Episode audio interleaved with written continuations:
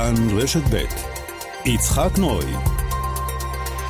כאן רשת ב' ואת השעה כעת שמונה וארבע דקות.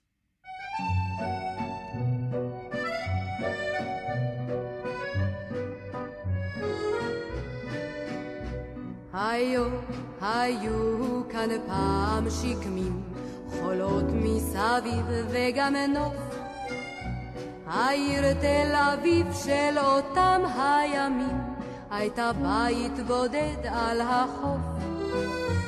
ויש לפעמים נערכו ישיבות, מתחת שקמים אז בצל. וליד העצים צחקו הבנות, וענו בזמרה, היי הליל. כן, זהו. חיפה בימי המנדט הבריטי הייתה אחת משלוש הערים הגדולות בארץ ישראל. בשביל השלטון הבריטי היא הייתה החשובה ביותר, שכן הייתה בסיס לפעילותם של הכוחות המזוינים של בריטניה, בזירה המזרחית של הים התיכון. עם פרוץ מלחמת העולם השנייה, בספטמבר 1939, גרמניה ואיטליה, האויבות, ראו בבתי הזיקוק של חיפה, בצינור שהוליך נפט מעיראק לחיפה, ובנמל, יעדים אסטרטגיים ראשונים במעלה. ואכן העיר הופצצה מן האוויר בידי מדינות הציר האלה עשר פעמים. יותר מכל עיר ארץ ישראלית אחרת באותם ימים. איך התכוננו בעלות הברית לאותן הפצצות? מה היה השפעתן על 75 אלף יהודי חיפה באותם ימים? על כל אלה ועוד נתאמץ לענות הבוקר. חיפה המופצצת, קראנו למשדר, ומביאים אותו לאוזניכם מיודענו יגאל בוטון וחדווה אלמוג. את המשדר הזה מנתבת ומפיקה ליטל אטיאס, ואני יצחק נוי. נסיט כעת את מחוגי השעון שמונה עשורים לאחור, ונאזין לנעם המפציצים הקרב. ונושרים מן העץ העלים. קבצן מן הרחוב, או הלך בודד, או זוג צעירים אוהבים. כן, זהו, כן, זהו, זה גן השקמים. היו גם כאלה אי אז בימים.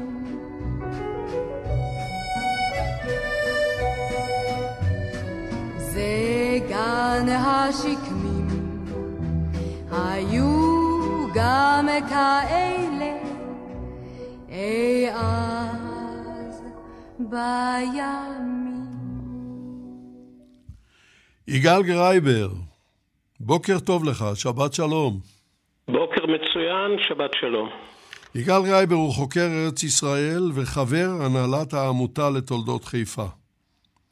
והשאלה הראשונה אליך, יגאל, היא, או בעצם בקשה, אולי תוכל לומר כמה מילים על ההכנות בארץ ישראל ובחיפה להפצצות אוויריות עוד בטרם פרצה מלחמת העולם השנייה. אה, כן, אני את המחקר הזה עשיתי לפני כחמש שנים, ומשום מה היה נדמה לי שהיישוב היהודי ושלטונות המנדט נתפסו איך אומרים, עם המכנסיים למטה, אבל לא היא. מסתבר שכבר שנים לפני פרוץ המלחמה, הן היישוב היהודי והן ממשלת המנדט נערכו בצורה די טובה. למשל, כבר ב-1937 מתחילים להופיע מאמרים בעיתונים, בעיקר בנושא של לחימת גזים. אה, בואו לא נשכח שיש את הטראומה של לוחמת הגזים במלחמת העולם הראשונה, השימוש האיטלקי בגזים באוקטובר 35 בפלישה שלהם לחבש, אז יוצאים אה, מאמרים בעיתונים. מפורסם ספר אה, של שני מהנדסים, גזי מלחמה ודרכי התגוננות בפניהם. וסדרה של מאמרים מה צריך כל איש לדעת על התגוננות אווירית. ואני מדבר על 37-8. יש ירחון למדע שימושי שנקרא טכניקה ומדע, גם בו סדרת מאמרים, התגוננות מפני התקפות אוויר בארץ ישראל. וזה בכל הארץ. בחיפה ספציפית יש לנו בן אדם שלצערי קצת פחות מוכר, מקס נמצביצקי. הוא מוכר יותר כמרדכי נמצא בי. הבן אדם הזה הוא עורך דין במקצועו, אבל הוא ממקימי אגודת מגן דוד אדום ומכבי אש בחיפה, והוא זה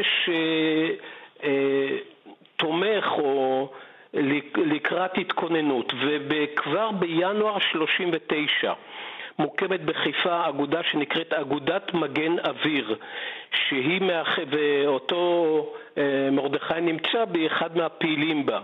והם למעשה מאגדים את כל הפעילות של מה שבעבר אמרנו הג"א, היום פיקוד העורף, כיבוי אש, מד"א, פינוי הריסות וכן הלאה, ואפילו לדעתי לראשונה בארץ פינוי אוכלוסייה אזרחית מאזורים שמופצצים. והם עושים תוכניות ובשיתוף המנדט הבריטי. כבר במרץ-אפריל 39 מגיע מלונדון רב סרן דוגלס פארק. הוא היה שירת בהום אופיס בלונדון כמומחה ללחימה נגד גזים, והוא מגיע כאן לארץ וממשלת המנדט מקימה את האגודה מלחמה בגזים בהתגוננות מפני התקפות אוויר והוא מתחיל כבר באפריל 39 לעשות סיבוב של הרצאות בירושלים, ביפו, בתל אביב, בחיפה, בכל רחבי הארץ ולפרסם מאמרים נרחבים איך כל אדם ואדם יכול להתגונן מפני, הן מפני גזים והן מפני אה, התקפות אה, אוויר. ביוני הוא מפרסם, המדפיס הממשלתי מפרסם אה, גם בעברית, אבל כמובן בשלושת השפות, הערבית לאוכלוסייה הערבית, באנגלית ובעברית, עשרות אלפי חוברות שנקראו עצה לקהל. אה, עוד פעם, והחוברת הזאת גם מחולקת עם העיתונים היומיים, עצות פרקטיות, איך כל אחד בביתו יכול להתגונן מפני התקפות אוויר והתקפות גזים. כמו שאמרתי, הנושא של הגזים היה אצל כולם בראש בעקבות השימוש בהם בעבר, שדרך אגב קימה יהודי גרמני הוא זה שהמציא אותם במלחמת העולם הראשונה, דוקטור פריץ הבר, ולמעשה מסתבר שהארץ די מוכנה מקימים ועדה מרכזית הממשלתית שבראשה עומד אותו רב סרן ספארק ומתחילים בהקמת מערכות של סירנות, של האזעקות ברחבי הארץ, מערכות של מקלטים וכן הלאה וכן הלאה. למשל, המקלט הראשון בתל אביב נבנה כבר ב... דרך אגב, חיפה הייתה ראשונה מבחינת כמות המקלטים בארץ. יש לי את כל הנתונים המספרים, לא נעלה את הצופים, אבל בתל אביב ביוני 39, שלושה חודשים לפני פרוץ המלחמה, המקלט הראשון נגמר כבר ב... בית הורושנסקי בשדרות חן שלוש. כן, אבל. אני מניח, אני מניח, כדי לקצר, אני רוצה לעבור לעד הבא, שלחיפה היה מעמד מיוחד בשל היותה נמל בעל חשיבות אסטרטגית גדולה מאוד לאימפריה הבריטית, הלא כן?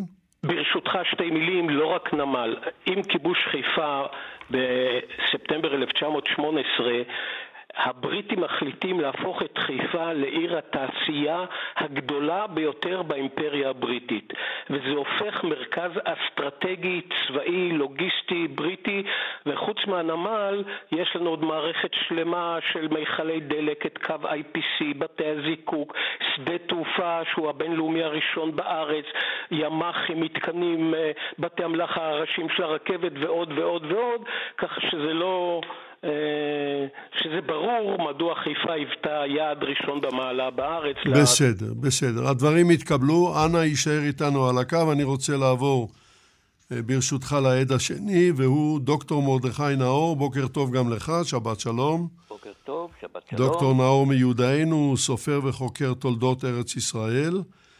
מתוך ספריו הרבים, בואו נמנה שניים שקשורים לנושא, חיפה והתפתחותה, 1918-1948, בשיתוף, נכתב בשיתוף עם פרופסור יוסי בן ארצי, בהוצאת יד יצחק בן צבי, 1988, והספר השני, בתי הזיקוק לנפט 60 שנות אנרגיה, הוצאת בתי הזיקוק בחיפה, שנת 2000.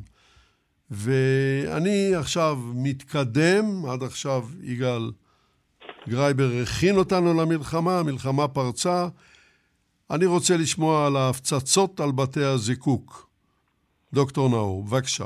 כמו שכבר נאמר, בתי הזיקוק בחיפה היו יעד, הייתי אומר, אולטימטיבי כמעט. זאת אומרת, היה ברור לגמרי, גם לפני המלחמה, שאם תהיה מלחמה, אז הם יהיו במרכז הזירה, ובאמת כבר ב-38-39,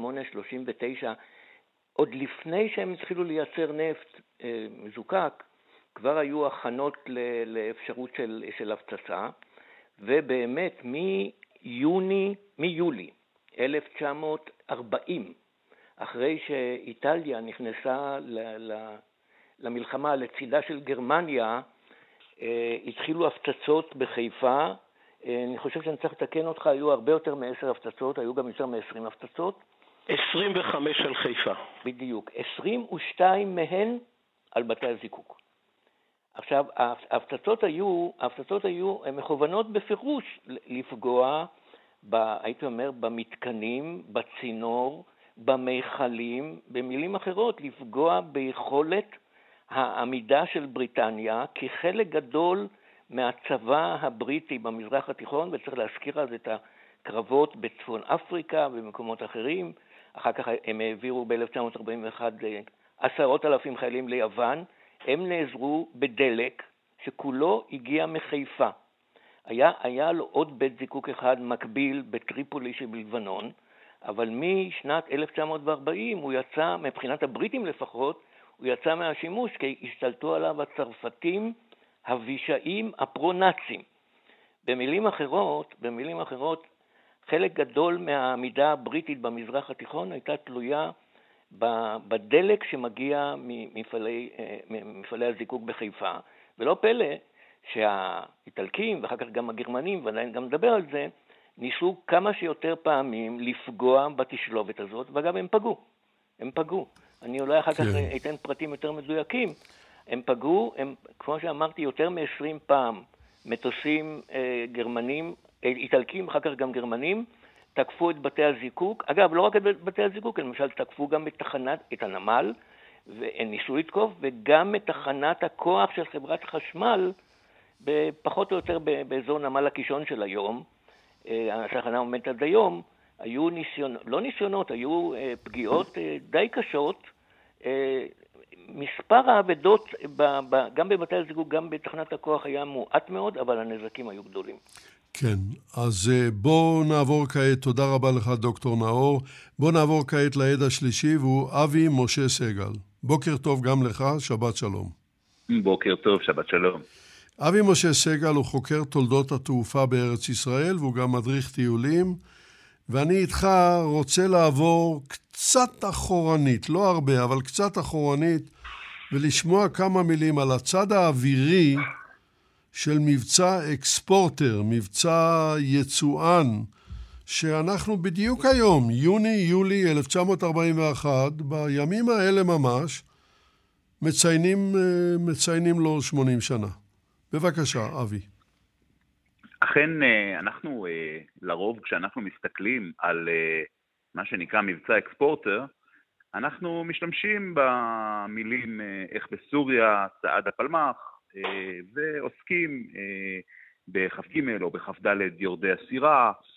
זאת אומרת, יש לנו נקודת מבט די קבועה וברורה ואם רגע מסתכלים על זה אחרת, מנקודת המבט הבריטית, אה, זה יכול להיות מאוד מעניין.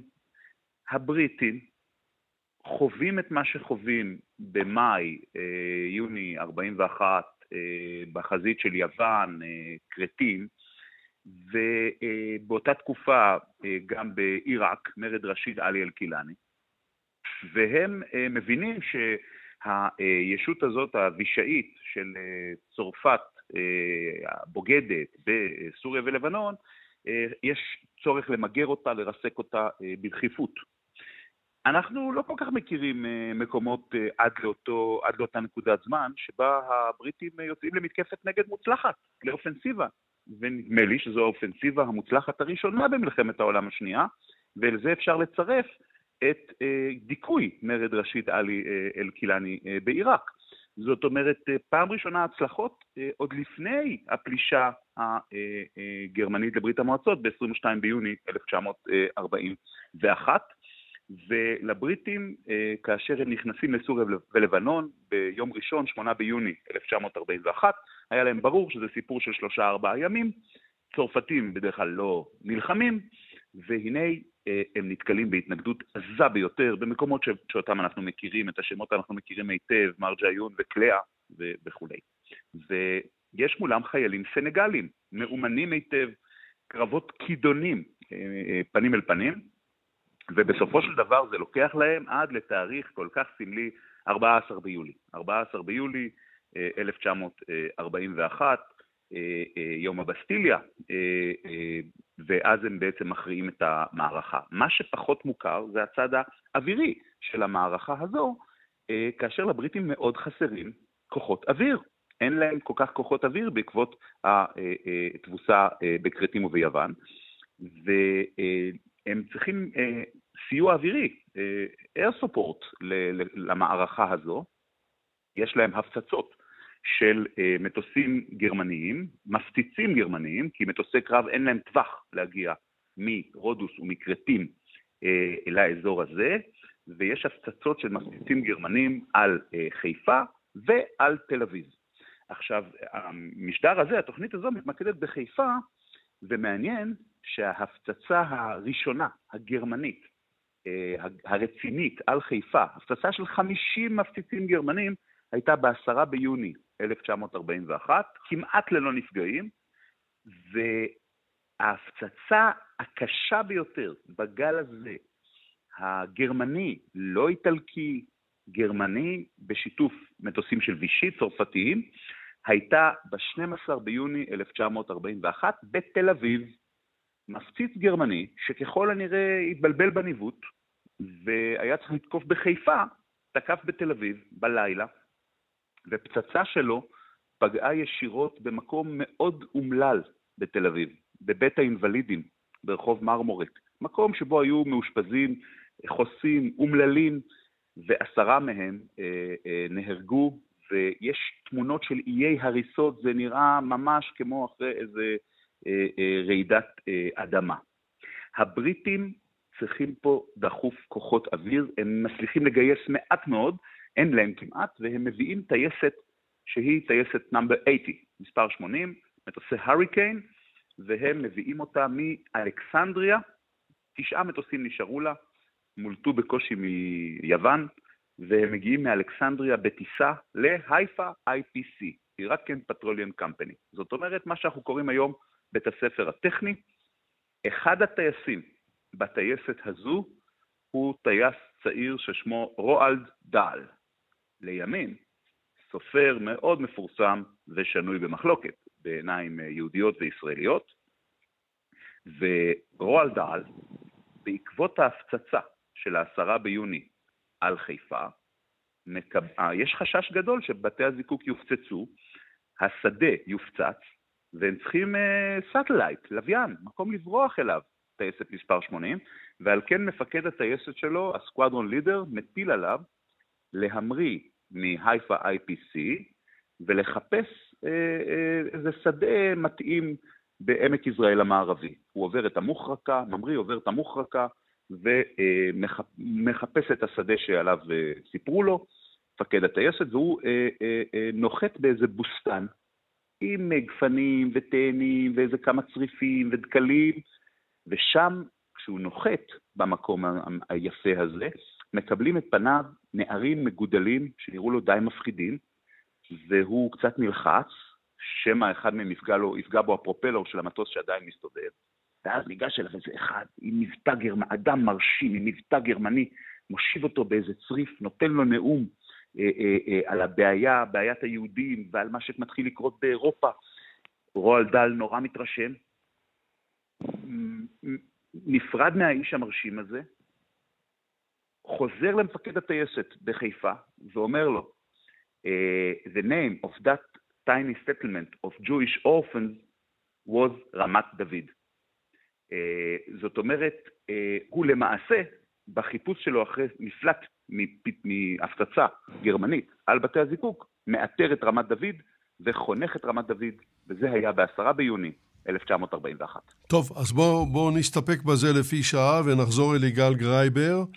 והשאלה הבאה שלי אליך, יגאל, היא אה, ההפצצות הראשונות על חיפה, אבל גם לעמוד על תוצאותיהן, רמזו על כך.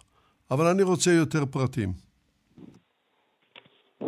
אוקיי, okay, ההפצצה הראשונה אירעה ביום שני, 15 ליולי 1940, שעה תשע ורבע בבוקר, מגיעים חמישה מפציצים איטלקים בפיקודו של רב סרן אתור רימוטי. הם אה, ממריאים משדה מריצה שנמצא ברודוס, שדה שנבנה על ידי הרגי האירונאוטיקה, חיל האוויר האיטלקי כבר ב-1938 ומגובה של כשישה קילומטר הם מטילים כחמישים פצצות על אותם מתקנים אסטרטגיים שכולנו הזכרנו. אה, ההפצצה הייתה מאוד לא מדויקת, אה, פצצה אחת בלבד פגעה במיכל דלק ריק והרסה אותו, שני מיכלים אחרים נפגעו מרסיסים והדלק שבהם אה, נדלק. מצאו אחר כך באזור 22 מכתשים של פצצות. אה, דרך אגב, הרסיסים הגיעו עד לתחנת הרכבת של קריית חיים. אה, נהרג אה, אזרח ערבי אחד מרסיסי זכוכית, שני אזרחים ערבים אחרים נפצעו, וגם מהנדס אמריקאי, פלניגן, שעבד כיועץ בבתי הזיקוק, נפצע, וזה מה שגרם לכל המומחים האמריקאים שעבדו בבתי הזיקוק לברוח מהארץ. וכמו שאמרתי, חיפה די הייתה מוכנה, הצופרים אה, פעלו, האנשים ירדו כולם למקלטים, ומערך תותחי הנ"מ, שנדבר עליו אני מתאר לעצמי בהמשך, אה, ירה כל הזמן כנגד התוקפים. בשלב זה עדיין אין מטוסים בריטיים ממה אה, שאבי סיפר, טייסת 80 הגיעה רק בינואר 41, כי הבריטים באמת היה, היה להם מחסור אדיר במטוסים. ההפצצה השנייה הייתה תשעה ימים אחר כך, ב-24 ליולי, גם כן בבוקר, בתשע בבוקר, הפעם עשרה מפציצים איטלקים בשני גלים, והם הטילו בין 80 ל-100 פצצות שכמחצית מהם נפלו לים. ונפגעו באופן קל מתקני חברת של, בית חרושת שמן, המוסך המשטרתי, ופרצו כמה דלקות. אבל שתי פצצות פגעו בעיר התחתית בצידה המזרחי וגרמו ל-46 הרוגים ו-88 אה, פצועים, הרוב היו אה, אזרחים אה, ערבים, נהרג גם שוטר בריטי ועוד קצין ושוטרים בריטים נפצעו. ורוב הנפגעים, דרך אגב, היו במתקני אה, חברת הדלק של, אה, שמוקמו במפרץ בקרבת אה, בתי הזיקוק ואותו קו צינור נפט שהזכרנו. טוב, בוא נסתפק בזה לפי שעה. אני רוצה קצת להרחיב את היריעה, ואני חוזר אליך, דוקטור נאור, מרדכי נאור. אנחנו שומעים על חיפה ועל ההפצצות, אבל אתה הזכרת מקודם שהייתה היערכות בכל המדינה. מה קרה בתל אביב? אה, אני מוכרח להגיד שהזיכרון הקולקטיבי של הרבה אנשים משום מה זוכר רק את תל אביב ובדרך כלל מקפח את חיפה. בתל אביב היו בסך הכל שתי הפצצות. אחת כבר הזכיר אבי, הפגיעה הזאת בבית האינוולידים, הפגיעה הנוראה, אבל זו הפעם השנייה. הפעם הראשונה הייתה בתשעה בספטמבר 1940, כאשר הגיעו מטוסים איטלקיים, כמו שנאמר, מרודוס, תקפו את תל אביב בצורה מאוד מאוד קשה. אה, היו בתל אביב אז למעלה ממאה הרוגים והמון המון פצועים בעיר עצמה, וגם כמה ערבים שנפגעו במקום שקוראים לו כפר סומל, היום אה, פינת הרחובות אבן גבירול, אבן גבירול וארלוזרוב. עכשיו כך, ההתקפה הזאת, האם ידוע לנו אם היא הייתה מכוונת? שהרי מה ההישג... אני, אני יכול לספר לך מה שאמרו האיטלקים אחרי מעשה. כן. אחרי מעשה הם טענו, הייתה הודעה רשמית מרומא, שהמטוסים שלנו פעלו בהצלחה בפלסטינה ותקפו את הנמל האסטרטגי ביפו. זאת אומרת, הם כאילו, מבחינתם, היה להם מטרה צבאית, שאגב, אה, מצחיקה לגמרי, כי יפו ודאי לא הייתה, הנמל לא היה אסטרטגי ולא היה נמל בכלל. הם פגעו, תראה, קשה לדעת בדיוק, אבל בדיעבד הם פגעו באזרחים, אזרחים רבים מאוד, היו המון אסונות, משפחות שלמות נהרגו, ילדים שהלכו ברחוב נהרגו. אה, קשה, באמת, זו הייתה מכה גדולה מאוד, אה, ו... זאת הייתה המכה הראשונה, כבר הזכרנו גם את המכה השנייה, יותר לא היה. בתל אביב, פרט לשתי ההתקפות האלה בספטמבר, בספטמבר 40 אה, וביוני 41, לא היו התקפות על תל אביב. אבל אה, אי אפשר להגיד ששתי ההתקפות האלה לא היו, אה, הייתי אומר, משמעותיות, כי הנזקים היו גדולים ועוד יותר גדולים היו האבדות. כן. כן. אבי משה סגל, אמור לי בטובך, בוא, בוא תסכם לנו את שנת 1940 והפעילות האווירית האיטלקית, אבל אחר כך תעבור לפעילות האווירית הגרמנו-צרפתית בארץ ישראל, בשנה שלאחריה. בבקשה. כן, אה, קודם כל, אה, בעצם כבר אה, אפשר היה להבין מהדברים עד כה שהחזית האווירית הזו היא חזית אווירית שולית. זאת אומרת, לא הרבה הפצצות ומשהו שנגמר, כמה גל, שני גלים, גל איטלקי וגל גרמני צרפתי, תמיד הגרמני הולך יחד עם צרפתי, וזה לא עניין, לא אחת החזיתות המפוארות והחשובות של מלחמת העולם השנייה. הסיפור הזה בכלל מתחיל בעיראק.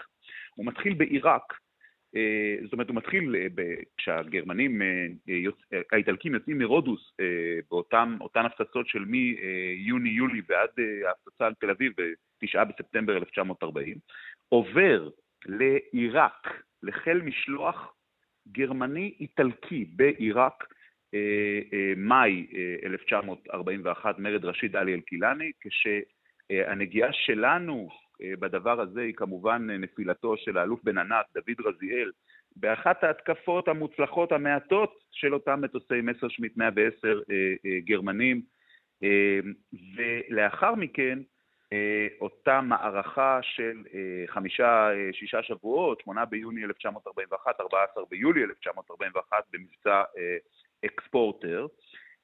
יש חידוש מאוד גדול בעניין הזה מהזמן האחרון, וזה מאמרם של פרופסור בנימין זאב קדר ודוקטור דניאל עוזיאל בקתדרה 177. טייסיו של היטלר מצלמים את ארץ ישראל.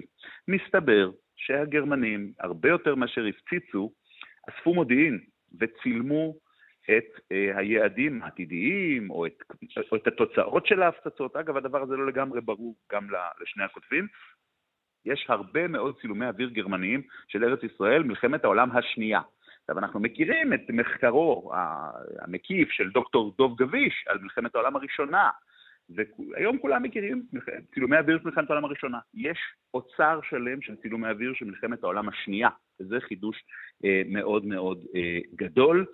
אה, מהי התוצאה המשמעותית ביותר והמשאר המשמעותי ביותר של הדבר הזה, של המערכה האווירית שהייתה פה בשמי ארץ ישראל, גם ב-1941 וגם ב-1942 אל מול רומל, שדות התעופה, שדות התעופה הצבאיים הבריטים בארץ ישראל. פרופסור אה, נפתלי קדמון, זיכרונו לברכה, כתב פעם מאמר שנקרא כנפיים אה, מלכותיות. והוא אומר, זו הרשת הצפופה ביותר של שדות תעופה בעולם. על כמה שדות תעופה אנחנו מדברים? 22 שדות תעופה ומנחתים, חצור, תל נוף, רמת דוד, סירקין, עין שמר, סנט ג'ין, באסה, בצת, אה, אה, שדה תימן, אה, וכהנה וכהנה. 22 שדות תעופה ומנחתים. עכשיו, לשם מה צריך 22 שדות תעופה ומנחתים בשטח כל כך קטן? הרשת הצפופה ביותר בעולם.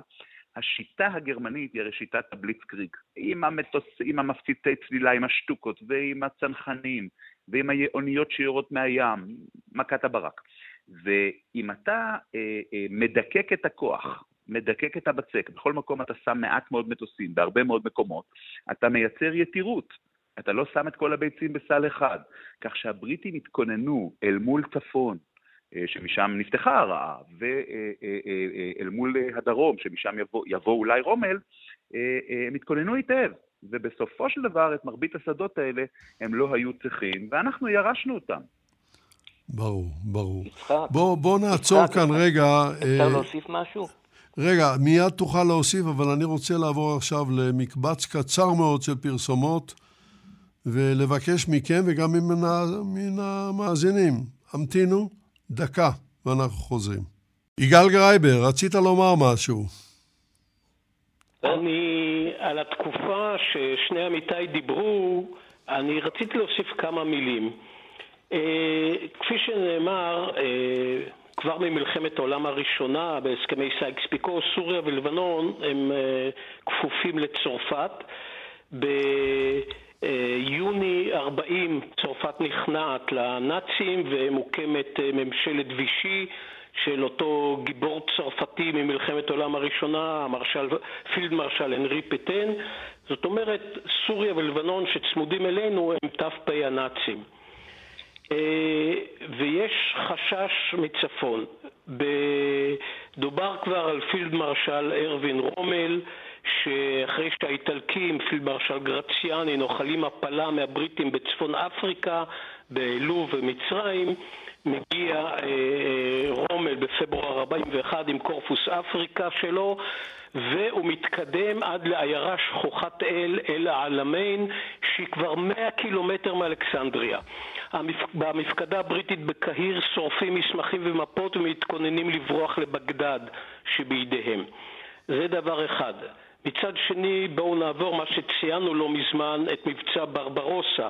ה-22 ליוני 41, היטלר פולש לברית המועצות בשלושה ראשי חץ, שהראש חץ הדרומי בפיקודו של גנרל פון רודנשטט אה, אמור לרדת דרומה ולהגיע בעיקר לשדות הנפט של באקו. הגרמנים היו זקוקים נואשות לאותו נפט, ומבאקו להמשיך לרדת דרומה לכיוון סוריה זה אה, יחסית קל אה, לגרמנים, וארץ ישראל נמצאת במלקחיים, רומל מדרום, פון רודנשטט מצפון, תקופה שנקראה, נקראת בהיסטוריוגרפיה 200 ימי אה, חרדה. ובאמת, אתה קורא תיאורים מאותה תקופה של אנשים, יש לי ידיד בחיפה שהמשפחה מדרום אפריקה. הוא סיפר שאימא שלו נתנה לאביו, הוציאה, איך אומרים, מתחת למזרון כמה דולרים, לך לשגרירות הבריטית, תכין לנו דרכון שנוכל לברוח לאנגליה. הוא לקח את הכסף, קנה אקדח ואמר, אני לא קונה, אני לא בורח מפה, אם הנאצים יגיעו אני הורג את המשפחה ומתאבד. אז זאת האווירה של אותה אה, תקופה אה, בארץ, כפי שאבי הזכיר, המרד רשיד עלי אל-קילני, משדה התעופה בחלב בצפון אה, סוריה, יש רכבת אווירית גרמנית שמעבירה אמל"ח ל... המורדים העיראקים כנגד הבריטים, תקופה מאוד מאוד קשה בארץ, הבריטים מבצרים את הארץ, מה שאנחנו מכירים בכרמל, שבפי העם בטעות נקרא מצדה על הכרמל, זה הפלסטיין לאסט פורטרס, המבצר האחרון, אה, ארץ ישראל. טוב, הדברים, הדברים האלה ברורים, ידועים, אתה שילבת אותם ב... הקונטקסט הנכון, אבל אני רוצה עכשיו להרחיב טיפה ולפנות אליך, דוקטור מרדכי נאור, באופן יותר ספציפי. השפעת ההפצצות על היישוב, בעיקר על חיפה כמובן, לפי המספרים שנקבת, אבל על היישוב בכלל. מה הייתה השפעת ההפצצות? לפני זה, ברשותך, אני רוצה לספר שני דברים. על, אנחנו קצת לא דיברנו על השיטות הבריטיות של המיגון. הם ניסו הלוא בכל אופן להתכונן, אה, בלי שהיה להם עדיין מטוסים, ואני רוצה להזכיר שני דברים. אחד, זה הם בנו מתקנים שעמדו עוד הרבה שנים אחרי זה בשביל אה, להעלות עשן מעל כל המפרץ ובצורה כזאת להטעות את המטוסים. נשארו שלושה עד היום. כן, היו עשרים וכמה נדמה לי, בעיקר לאורך כביש אה, חיפה-עכו, והדבר השני, הם הפריחו לאוויר בלונים, שהם היו דומים לצפלינים קטנים, עם כבלים, בעיקר מעל בתי הזיקוק, וזה אני מוכרח להגיד, ראיתי בעיניים. הייתי ילד, נסעתי פעם לביקור קרובים בקיבוץ משמר העמק, אז בערך בצ'ק פוסט, אם הסתכלת מזרחה, השמיים היו מלאים מלאים מלאים בלונים כדי שהמטוסים הגרמניים, אם הם, האיטלקים, הגרמנים, אם הם יתקרבו, הם לא יכולים להפציץ מנמוך, אלא רק מגבוה, הבלונים היו בגובה של איזה קילומטר, משהו כזה, ובאמת זה במידה מסוימת... ואז, ואז פחות לדייק, כן, כמובן. כן, עכשיו, לגב, לגבי שאלתך, אומנם היישוב היה מוכן, ו, ויש לנו גם אגב מאמר מאוד מעניין של אותו, אותו איש שהוזכר, מרדכי נמצא בי, האיש החיפאי, שאחר כך היה גם אחראי ל, ל, לנושאים בצה"ל בראשיתו, ואגב, בצורה נוראה הוא נהרג בתאונת דרכים, הוא, הוא כתב כבר ב-1940, בספטמבר, לקח הפצצות חיפה ותל אביב. בדרך כלל הוא כתב דברים טובים, זאת אומרת, היערכות, מקלטים, דברים כאלה. הוא גם ביקר את התכונה נדמה לי הישראלית הלא כל כך טובה, שבכל מקום שקורה משהו כולם באים להסתכל, וזה הוא אמר מסוכן מאוד. אבל אני רוצה להגיד שגם בתל אביב, גם בחיפה, הייתה בהלה מסוימת, והשיטה הייתה, מי שעוד זוכר את מלחמת המפרץ ב-91, לחפש מקומות יותר בטוחים. ולמשל, מתל אביב הייתה הגירה במרכאות גדולה, לא תאמינו לאיפה, לרמת גן. כי רמת גן נחשבה מקום רחוק מה, מוקד הפגיעות. גם, ב, אני יודע שבחיפה עזבו, וכבר סופר כאן חלק מה, מהאנשים הזרים שיכלו ברחו מפה, אבל הייתה, הייתה תחושת אה, מצור בתקופה הזאת, ואני רוצה להזכיר עוד דבר אחד, שלא לא כך שמים לב אליו. מתי נכנסים הגרמנים לפעולה? רק כשהבריטים עושים את אותו מבצע אקספורטר ביוני 1940, עד אז האיטלקים, מ-1940, בגלל ההתקפה הבריטית, קו נטוי אוסטרלית, על סוריה ולבנון, איך אומרים, פעולת הגמול זה הפצצות מוגברות על ארץ ישראל. כן, הדברים האלה יותר ברורים עכשיו, אבל אני אעבור כעת לאבי משה סגל. בהמשך לדבריו של דוקטור מרדכי נאור על הצפלינים שמותחים כבלים, שמכריחים את המטוסים, המפציצים לעלות למעלה ולא לדייק.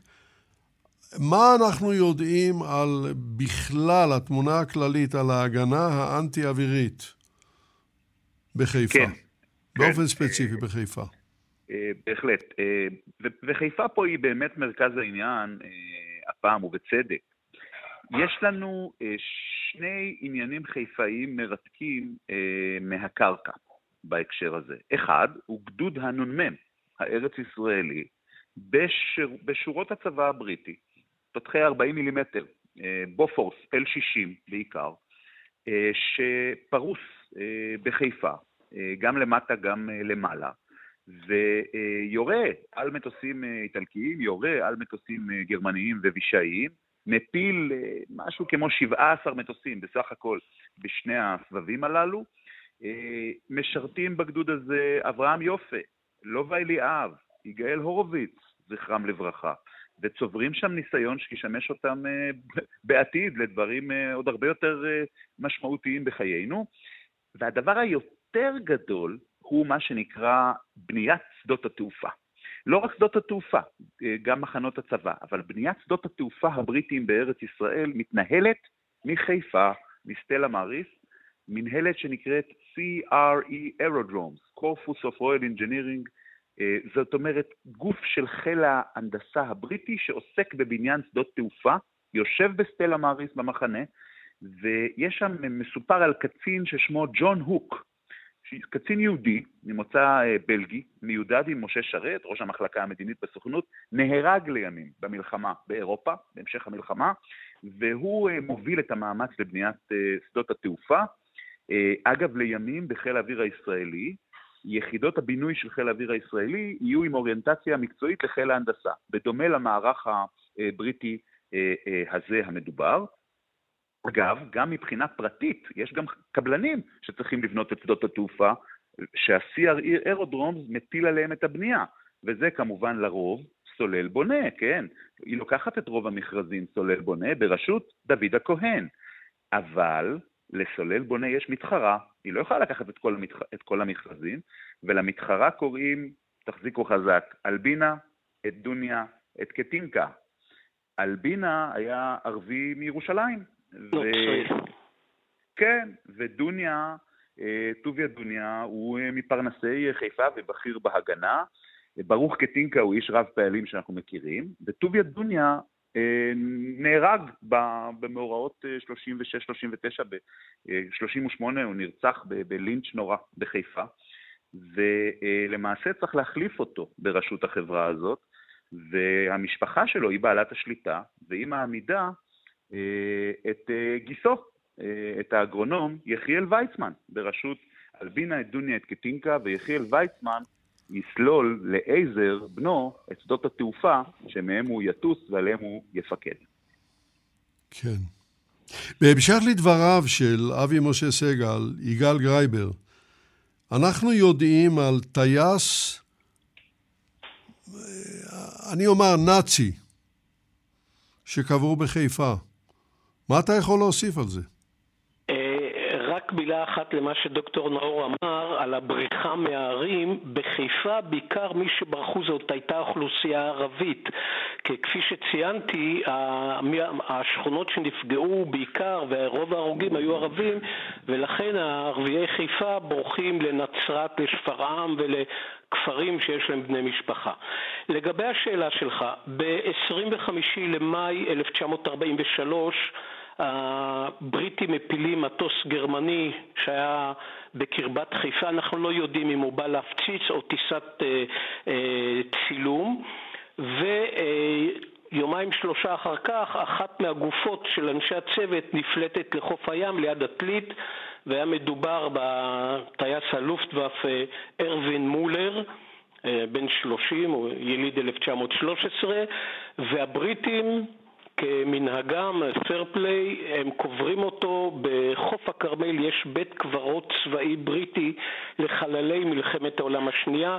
דרך אגב, בית קברות מעניין בצורה בלתי רגילה, אתה רואה איזה עמים ולאומים ויחידות מכל רחבי העולם שנלחמו לצד הבריטים, אם זה צ'כים, אם זה אשורים, אם זה יוונים והודים וכן הלאה וכן הלאה, והם קוברים את אותו ארווין מולר באותו בית הקברות, כמובן לא בצמוד לנופלים שלהם, אלא קבר נפרד, והקבר הזה קיים עד היום, בית קברות אה, מטופל, מטופח, כהרגלם של הבריטים.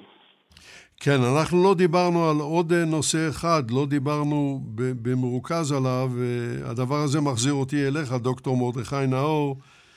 על אה, לא התארגנות היישוב בכללו, אלא בעקבות ההפצצות על ההתארגנות בחיפה עצמה. כבר נאמר שבחיפה הייתה התארגנות קודם, אבל ההתארגנות בחיפה הייתה... חיפה בכלל הייתה עיר מסודרת לגמרי, והוזכר כבר שמגן דוד ו- ושירותי הכיבוי, שאגב היו כולם מין זרועות של ההגנה בכלל, כולם היו מוכנים אה, לכל, הייתי אומר, לכל תקרית שהיא, ולכן כשהיו הפצצות, הכוחות האלה זינקו מיד, אה, בתי החולים הועמדו במצ... במצב החן. אה, מהבחינה הזאת. חיפה הייתה הרבה יותר מסודרת מתל אביב, למזלה של תל אביב, אם אפשר לקרוא לזה מזל, היו רק שתי התקפות. בחיפה היו, צריכים להזכיר, אנחנו מדברים על שנתיים, מיולי 1940 עד אמצע 1942. אחר כך זה פסק אגב. החזית התרחקה... אבל צריך לציין שבניגוד למקומות אחרים באירופה, אנחנו היום מציינים בדיוק 77 שנים להפצצת המבורג, למשל, לא הייתה הפצצה מכוונת של האזורים האזרחיים בחיפה. כן, קודם כל, באמת, אם נשים לב, ההתקפות הן לא היו כל כך מסיביות. היו, אבל לא... אני מזכיר לך שבגרמניה, המבורג, ברלין, קלן, מקומות אחרים, לפעמים יצאו נגדם אלף מטוסים של, של בעלות הברית. אנחנו פה מדברים במקרה אחד על עשרות, ולרוב על, על מטוסים, אפשר להגיד, די בודדים, והם בפירוש ניסו לפגוע בתשתיות הכלכליות, קו נטוי, נקרא להן ביטחוניות. אה, לפעמים, או בכוונה או לא בכוונה, נפלט להם, כמו שאומרים, על העיר. הם, כמו שכבר הוזכר, חלק גדול מהפגיעות היו בעיר התחתית בחיפה, והאבדות הגדולות ביותר היו לערבים. ליהודים היו, נדמה לי, יגאל יכול לתקן אותי, היה פעם אחת עם נדמה לי 15 הרוגים, שזה הרבה מאוד כמובן, אה, ואחר כך היו מקרים בודדים אה, פה ושם. גם בבתי הזיקוק נפגעו פה מעטים, אה, ואם אני חוזר רגע על בתי הזיקוק, שם היו, בעיקר הנזקים הכלכליים היו גדולים מאוד. היה, באחת הפעמים הנזק היה 75 אלף לירות סטרלינג, שזה בטח מיליונים של היום, אבל זה לא, זה לא גרם להפסקת העבודה, לא בבתי הזיקוק, לא בתחנת הכוח של חברת חשמל שנפגעה, נדמה לי שלוש פעמים, אה, ולא, ולא בנמל. הבריטים התגברו על זה, גם, גם היהודים, ובסיכומו של דבר היה אה, אויב מטעמיו שלו, או שהוא לא יכל להגיע יותר, או שכבר לא היה לו כוח. באמצע 1942 הסיפור הזה בחיפה נגמר. אבל אני רוצה לשאול שאלה מעבר לכך, דוקטור נאור. אנחנו יודעים שבין uh, עשרות אלפי החיילים הבריטים שנפלו בקלמטה ביוון, בשבי הגרמני, היו גם 1,500 ארץ ישראלים. בוודאי. בתוכם היה יצחק בן אהרון ויוסף... אלמוגי, אלמוגי. אלמוגי, נכון. וכשהתחילה ההשמדה ב-22 ביוני 41, הגרמנים רצו להפריד בין השבויים היהודים לבין השבויים האנגלים, והאנגלים אמרו להם, אם אתם מפרידים בינם, אנחנו נתחיל להוציא להורג טייסים גרמנים ואיטלקים, טייסים גרמנים שהיו במחנה השבויים בלטרון. זו הייתה באמת אה, הצגה מוסרית ממדרגה ראשונה. האם השלטונות הבריטים גילו דאגה כזאת גם לאזרחים היהודים בארץ ישראל, מעבר לאינטרסים האסטרטגיים שלהם רגע, עצמם? רגע, קודם כל אני רוצה להגיד לך שהבריטים אמרו יותר מזה. הם גם איימו על הגרמנים, לא רק בלטרון, אלא גם באנגליה. זאת אומרת, אם אתם תיגעו במישהו מהחיילים הבריטים, ולא משנה כרגע מאיזה מוצא, התגובה תהיה חריפה ביותר לשבויים שלכם באנגליה.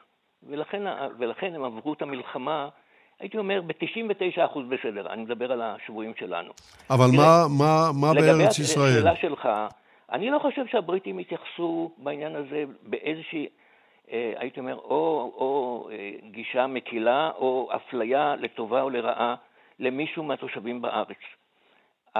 כולם היו באותה סירה, אני מדבר בזמן ההפצצות, אם זה בתל אביב, אם זה בחיפה. כבר שמענו שבחיפה רוב הפגיעות היו דווקא בשכונות הערביות, גם, גם בשכונות היהודיות, אבל הבריטים בעניין הזה היו לגמרי לגמרי בסדר. אתה רוצה להגיב על הדברים האלה, אבי משה סגל? יצא פה דבר, אה, יש פה, הזכרתם את השבויים, האיטלקים והגרמנים, ואחת הטעות הגדולה ביותר של ההפצצות אה, הגרמנו-צרפתיות הייתה בשעות החשיכה של השני ביולי 1941, כשמטוסי אה, גלן מרטין צרפתיים, ואני מצטט פה את אה, בנימין זאב קדר, פרופסור בנימין זאב קדר ודוקטור דני עוזיאל, פגעו בטעות במחנה השבויים בלטרון. הם הרגו שני שבויים גרמנים ופצעו 35 שבויים גרמנים ואיטלקיים, כל כך אירוני. אמ, כנראה שהם חשבו שזה התאורה של שדה התעופה בלוד, והפציצו בטעות את מחנה השבויים בלטרון. טוב, עכשיו אנחנו, חברים וחברות, מתקרבים, חברים, מה פתאום חברות? מתקרבים אה, לסיום התוכנית, לצערי הגדול, ואנחנו בשלב שנקרא שלב השאלה הזהה. ואני רוצה להתחיל איתך, אבי משה סגל. מה היית מבקש שהמאזינים ילמדו מן השידור הזה? הוא קצר בסוף, מדי, אני יודע, אבל מה היית רוצה שילמדו? בסוף נשאלת לנו השאלה, מה נשאר לנו ביד מכל הסיפור הזה שגולל פה, שסופר פה? אז המאזינות והמאזינים מכירים היטב את חצור, תל נוף ורמת דוד, בסיסיו הגדולים והוותיקים של חיל האוויר הישראלי. חצור, תל נוף ורמת דוד הם למעשה תוצר ומשאר של המערכה האווירית הנשכחת בשמי ארץ ישראל וסביבתה בקיץ 1941. זה פתוח לקהל, אני מניח.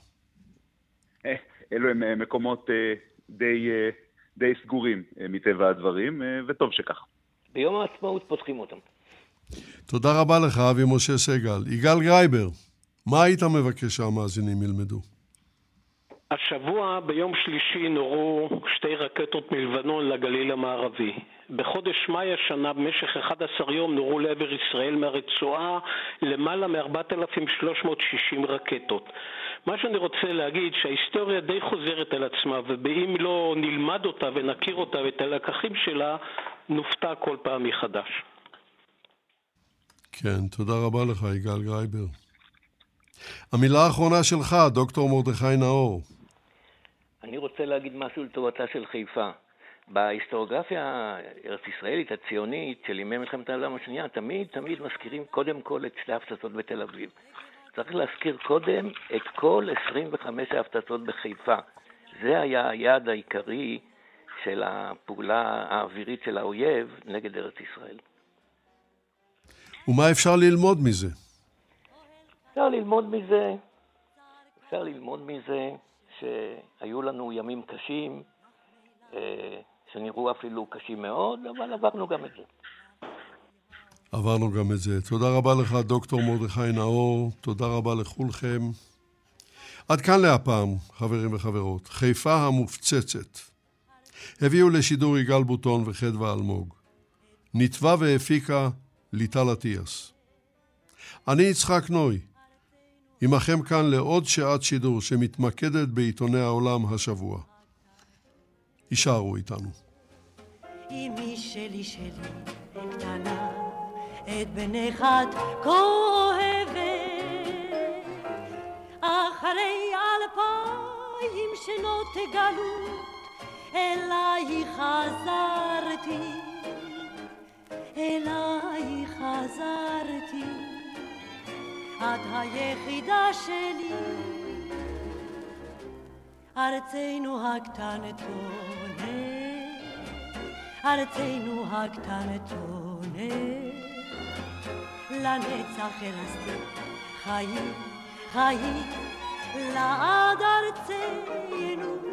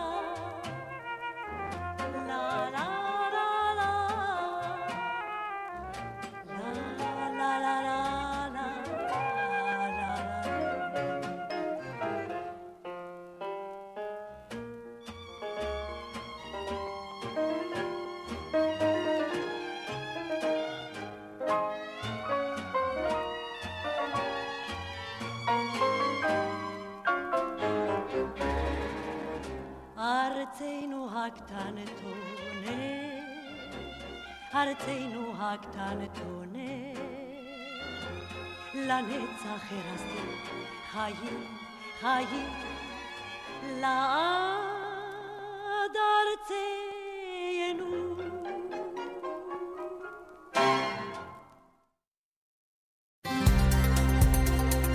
כאן רשת ב' יצחק נוי.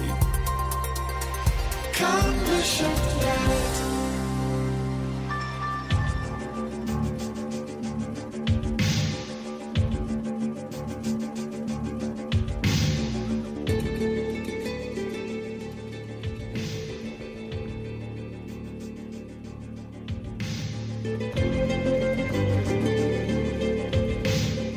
בוקר טוב, שבת שלום, מאזינות ומאזינים. אנו בתחילת השעה השנייה של משדרנו בין השעתיים, והיא עוסקת בעיתונות העולם השבוע, כמובן גם בעיתונים עבריים, יש לנו שניים כאלה, כתבי עת, שעל אחד מהם מיד נדבר, אבל uh, אני רוצה רק uh, לומר לכם בוקר טוב, ועוד פעם שבת שלום. ליטל עושה אותו דבר, אומרת לכם שבת שלום.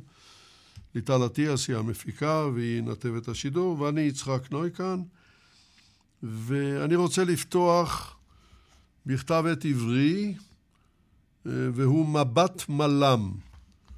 זהו כתב עת לענייני מודיעין וביטחון מבית המרכז למורשת המודיעין, ואני מדבר על גיליון 89, יוני, כותבים את התאריך האמיתי, אנחנו לא מקדימים כמו האמריקנים, אבל זה טרי שבטרי, יוני 21. ויש לנו כאן שפעה גדולה של מאמרים, זהו עיתון שמחזיק 68 עמודים, ואנחנו רואים שיש לנו כאן אה, פרסום ראשון, חשיפת גדודי השהיד עבדאללה עזאם. יש לנו כאן אה, עוד בגיליון, פרשת החייל אורי אילן, בזווית ראייה סורית.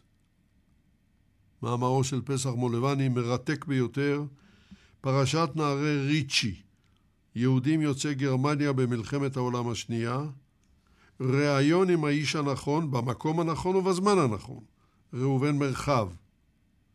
מדור חדש, שירות מודיעין בעולם, נועם שפירא, ועוד טור, טרור במעמקי הרשת האפלה של פרופסור גבי ויימן. אבל אני אה, מצאתי כאן בעמוד 18 אה, מאמר ששווה את עיני, בוודאי אה, יעניין גם אתכם, שב"כ תחילת הדרך. ובכן כך, שב"כ לא נקרא את כל המאמר כמובן, אבל הנה כמה קטעים ממנו. שב"כ הוקם בפועל ב-30 ביוני 1948, לאחר פירוק הש"י, הש"י הוא שירות הידיעות של ההגנה, והקמת קהילת המודיעין על שלושת מרכיביה הראשונים.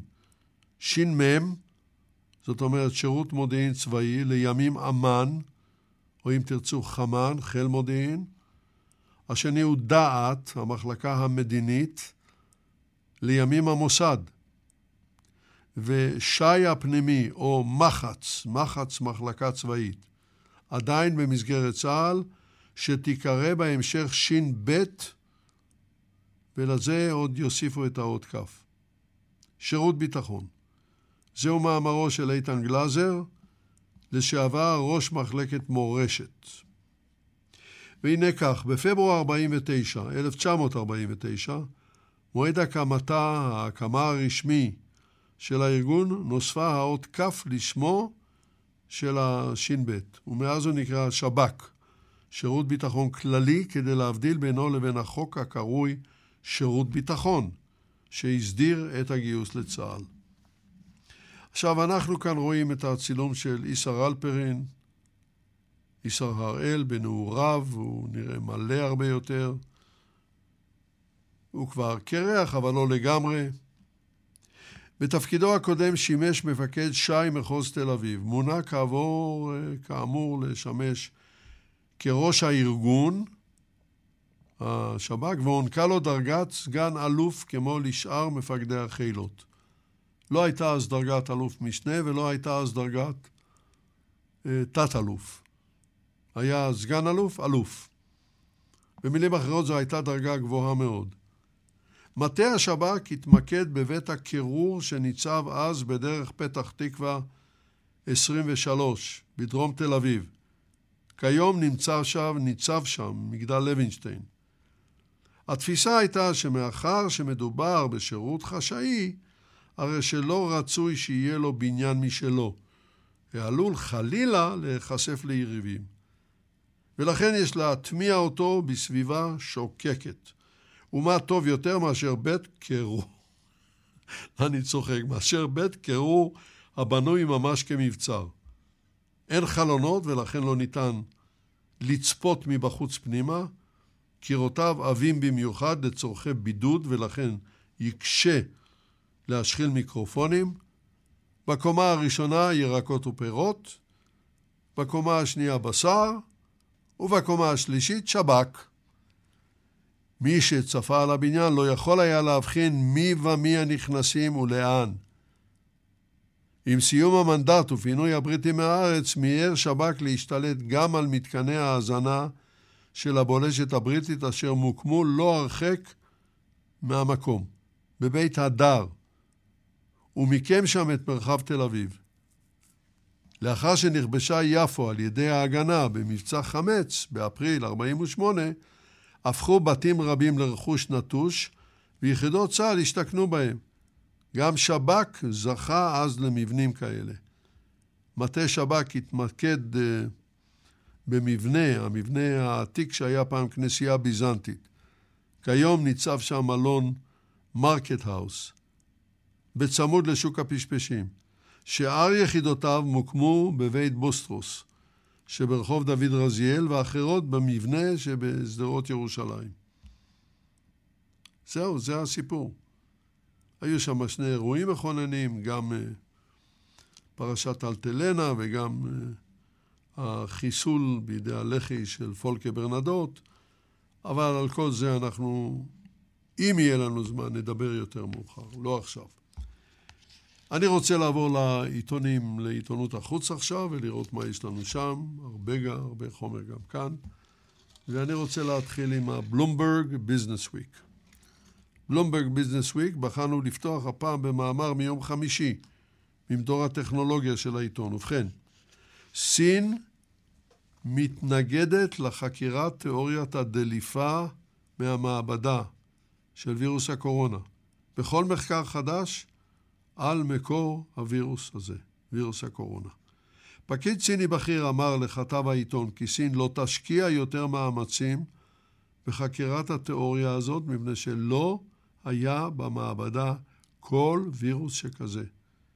ראוי לזכור כי סין זכתה לביקורת גינוי בינלאומית חריפה בשל התערבותה בחקירה. סין נאבקה בהחלטת ארגון הבריאות העולמי לחקירה נוספת במקור הווירוס, בדיקה שתוכל גם uh, לכלול את האפשרות שווירוס שדלף מן המעבדה הגיע לקהל. לטענת סין, אין כל הוכחה לתיאוריה הזאת המזלזלת בהיגיון. הפתוגן המחולל את המגפה הגיע אלינו בסבירות גבוהה מבעל חיים, הוא הועבר לאדם דרך מארח אמצעי, וקבוצת חוקרי צמרת סיניים עמדו על כך במפגש עם התקשורת ביום חמישי השבוע. הם היללו את מסקנות המחקר הקודם של ארגון הבריאות העולמי, שהצביע על בעלי חיים כמקור המגפה, וקראו למאמץ עולמי למחקר אחר מקור הווירוס, והוסיפם כי תיאוריית הדליפה מן המעבדה היא בלתי אפשרית באופן קיצוני. טוב, מה אני אגיד לכם? אפשר בקלות להבין את הרגישות הסינית. כי אם חס וחלילה, חס וחלילה, יתברר כי כן הייתה דליפה במעבדה הסינית, שכן התעסקה עם הווירוס המטורף הזה, מיד תישאל השאלה המתבקשת. מה זאת אומרת דליפה? אם היה מעורב בדליפה מדען משוגע. כאלה הרי לא חסרים. שאלה טובה. New Scientist, בואו נעבור אליו. גם המאמר הזה מיום חמישי, זהו מאמרה של קריסטה צ'ארלס, כותרתו דרך רומאית עתיקה נתגלתה בקרקעית הלגונה של ונציה. זו כאמור דרך עתיקה, והיא נתגלתה שוב, בלגונה של ונציה, באזור שהיה נגיש לפני אלפיים שנה, בתקופה הרומאית. חשפה את הדרך פטינה מדריקרטו, אני מקווה שאני הוגה את השם נכון, פטינה מדריקרטו, מן המכון למדע ימי בוונציה, ואנשי צוותה. אחרי שמיפו את קרקעית הלגונה באזור, הקרוי תעלת טרפורטי. ואומרת דוקטור מרדיקרטו, אנחנו חושבים כי הייתה זו רשת שלמה של דרכים בצפון מזרח ונציה. בשנות ה-80 של המאה שעברה, המאה ה-20, קבע הארכיאולוג ארנסטו קנל כי קיימת מערכת דרכים עתיקה בקרקעית הלגונה. זה היה רעיון, רעיון נועז, והוא הוליך לעשורים של ויכוח שאי אפשר היה להוכיח אותו, הואיל ולא הייתה אז טכנולוגיה מתאימה. ובאמת, בצילום ההדמיה המשוחזר שעשו עכשיו, הנוסף למאמר, אפשר לראות בבירור גדול את הדרך. ואכן היא סלולה בקפידה רבה ומלווה בשוליים בולטים. האזור קשה מאוד לחקירה, מפני שיש שם זרמי מים חזקים, והם בנוסף לכך עכורים. הצוות השתמש במכשיר החזרת העדים על סירה שסרקה את האזור וכך מיפו את הקרקעית. ההדמיה דימתה דרך של 1,140 מטרים באורכה מדרום מערב לצפון מזרח ומצביעה על נוכחות של יישוב באזור. לפני אלפיים שנה. האזור הזה הוצף כתוצאה מהטיית מי נהרות בידי אדם. הנהרות חדלו לשלוח לאזור בוץ ששמר עליו, על האזור, מעל פני הים. וכך הוצפה הדרך ונעלמה. הכל מסכימים כי זה ממצא ארכיאולוגי בלתי רגיל, והוא כרגע בתחילתו. ומאמר נוסף, משיב נפש כמו שאומרים, על התוכי האוסטרלי הקוקטו, כיצד הזכרים שביניהם מלמדים זה את זה איך לפתוח פחי אשפה.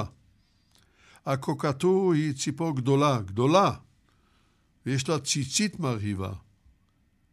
כל נוצותיה, לפחות בצילומים שנוספו למאמר, לבנות, ואנו רואים קוקטו אחד פותח מכסה של פח אשפה גדול מפלסטיק, בדיוק כמו שיש אצלנו, בדיוק אותו דבר.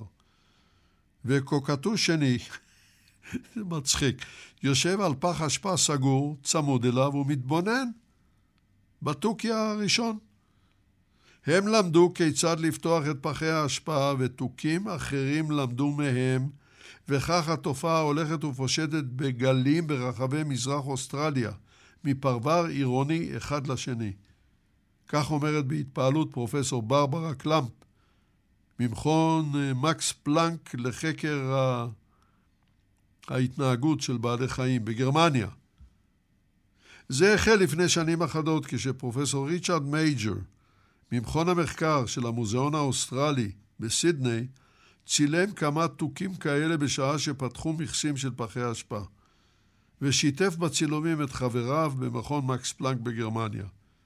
החוקרים הסקרנים פנו אל תושבים בפרברי סידני ווולונגונג לעקוב אחרי התופעה. הפרויקט החל בשנת 2018. שנה לאחר מכן כבר היו בידי החוקרים קרוב ל-1,400 דיווחים מצולמים, מצולמים, של התוכים פותחים פחי אשפה ב-44 פרברים. היה ברור לגמרי, ברור לגמרי שהציפורים מלמדות אחת את רעותה איך עושים זאת. פתיחת המכסים, בדקו החוקרים, בנויה מחמישה שלבים, הדורשים תיאום בין המקור והרגליים. לתהליך הזה יש וריאנטים המשתנים מאזור לאזור. בבדיקה של 500 תוכים התברר כי עשרה אחוזים מהם שולטים במלאכה. יש וריאנטים המשתנים מאזור לאזור. אמרנו את זה. והדבר הזה מרהיב, אבל מסב עוגמת נפש רבה לתושבים, שכן התוכים מוציאים מפחי האשפה את האוכל הנחוץ להם, ואת יתר הזבל משליכים ברחוב. כעת התושבים נאלצים לנעול את הפחים. נראה מה יהיה לאבא. Scientific American, מאמר באמת אה, מרתק, שכותרתו הקשר שבין סוכרת, מחלת לב ומחלת נפש. ותת הכותרת מסכמת, אלה מאיתנו הסובלים מסוכרת נמצאים בסיכון יותר גבוה ממחלת לב, מתח, דיכאון ולחצים אחרים היכולים לסכן את בריאותם. שבירת המעגל הזה יכולה להביא לשיפורים גדולים. זהו מאמרו של ג'רמי אבט. לשמוע שיש לך או לך מחלה כרונית, אה, זה אירוע רגשי קשה, המלווה חוסר ביטחון וחרדות לגבי סגנון החיים העומד להשתנות. למשל, מקרה של סוכרת, מדובר עכשיו בתכנון קפדני של התפריט, מעקב אחר רמות הסוכר בדם, זריקות אינסולין וכן הלאה. הדבר יכול להביא אדם לריקנות רגשית. ואולם, אם הדברים האלה אינם מתבצעים, המעשה יכול להוליך לסחרור של תוצאות ההולכות והורסות את הגוף. כל כמה שזה נשמע קשה, ישנן שיטות שיכולות להקל על מצבי לחץ ולהביל, להביא, להוביל לתקשורת יותר טובה בין מטפל למטופל. האתגר הזה הוא איך להעביר זאת מהרופא לחולה. אפילו שיפור של גורם אחד בשרשרת הזאת, במערכת הזאת, יכול להביא לשיפור כללי ולהפסקת ההידרדרות הרפואית. טוב, עכשיו יש לנו מאמר ב-National Geographic האחרון, גם המאמר שלפנינו מיום חמישי השבוע, וזהו מאמרו של ארין בלקמור. הוא נושא את הכותרת המפחידה, הפצצת המבורג הייתה ההקדמה לזוועות של הירושימה. ואומרת כותרת המשנה, מבצע עמורה, גומורה בלעז. הייתה הפעם הראשונה שבה בעלות הברית פגעו בכוונה תחילה באזרחים כשהם משתמשים בטכנולוגיה חדשה שהפכה את הרדאר, המקם הגרמני, חסר ערך. כמנהג המגזין הזה, ה-National Geographic, נוספים צילומים קשים מאוד, קשים מאוד, של תוצאות ההפצצה. וגם צילומים של צוותי האוויר, הלנקסטרים והבי 17 שהשתתפו בהפצצה.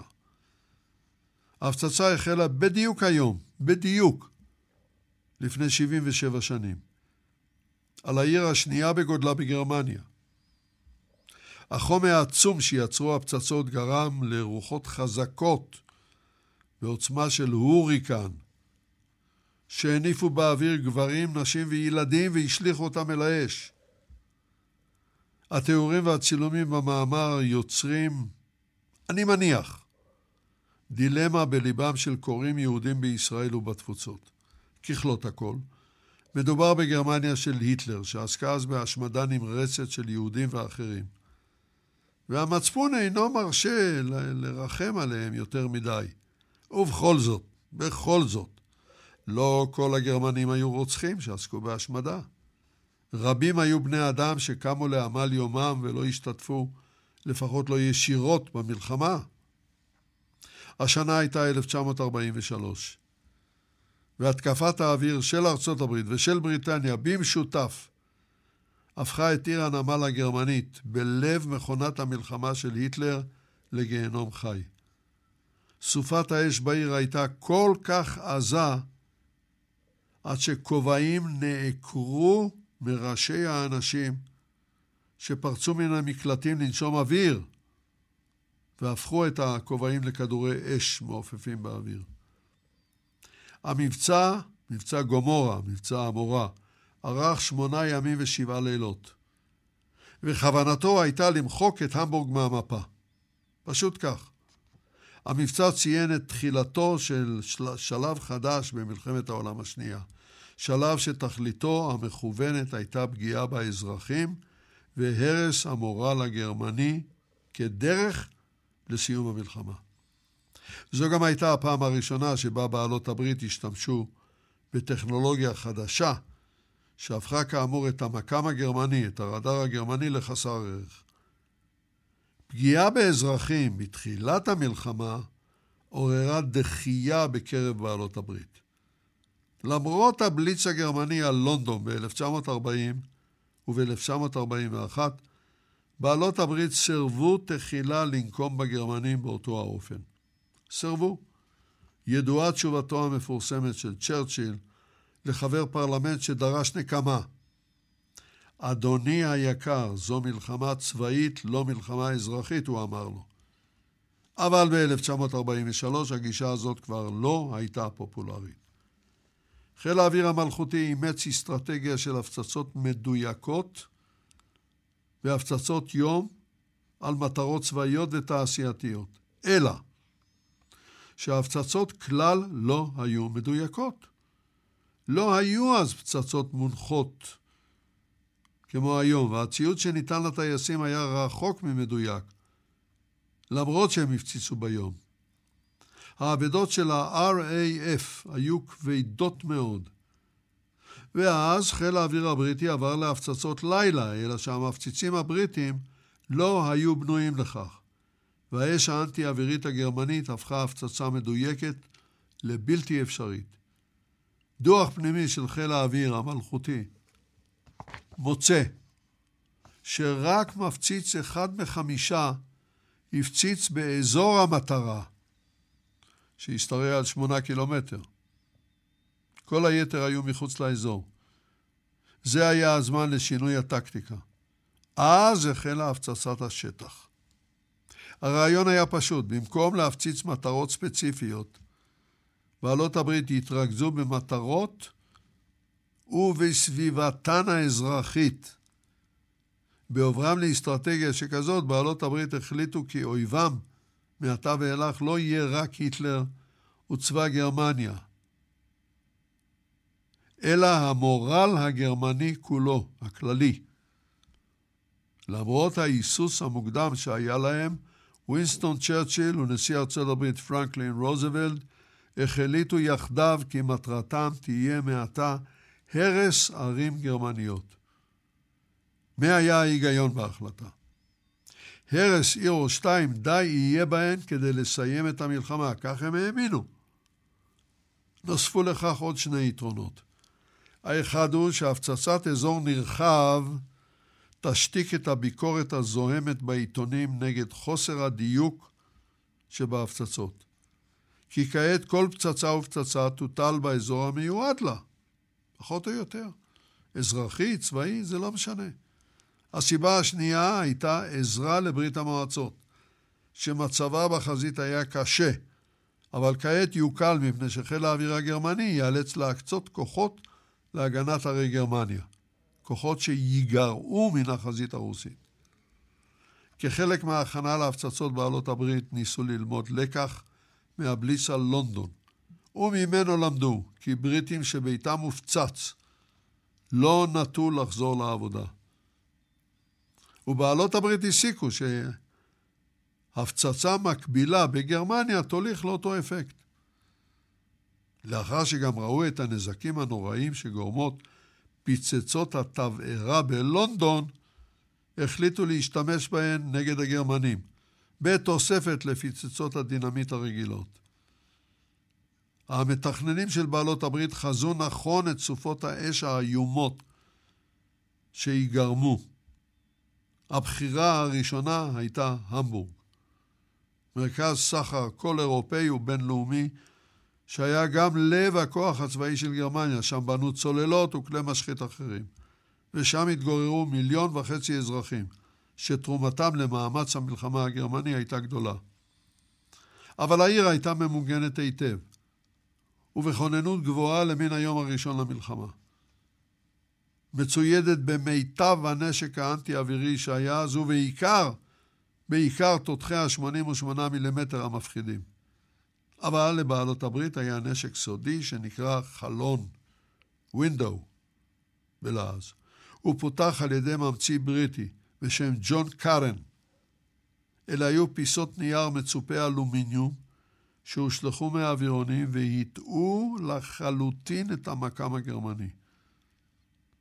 המקם צריך לכוון תותחים, צריך לכוון אווירוני קרב, וההכוונה הייתה איומה, הוא כיוון אותם למקומות שבהם המפציצים לא היו.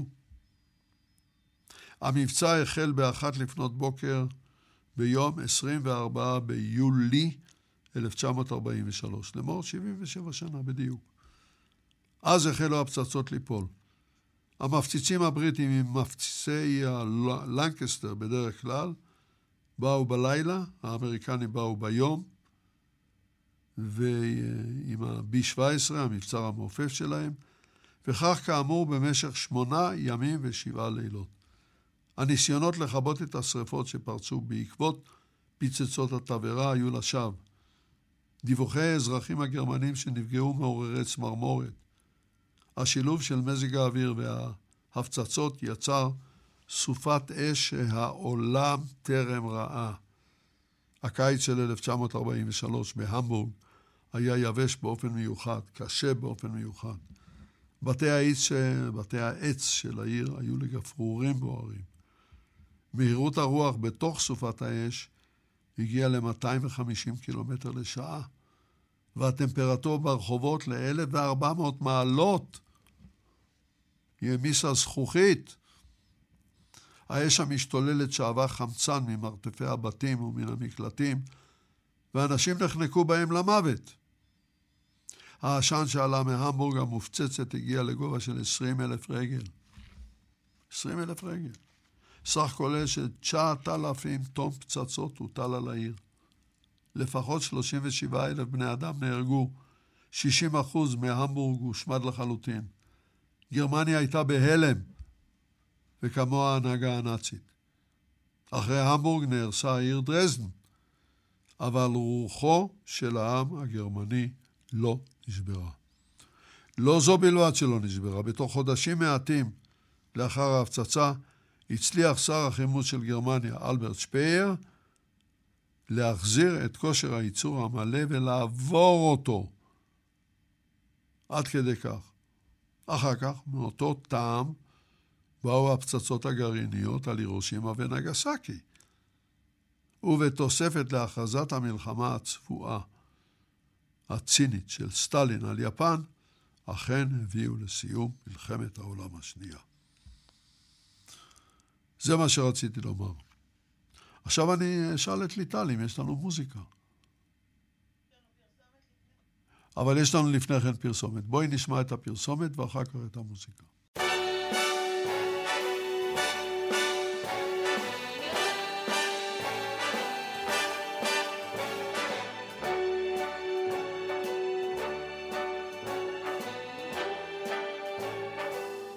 Start spreading the news.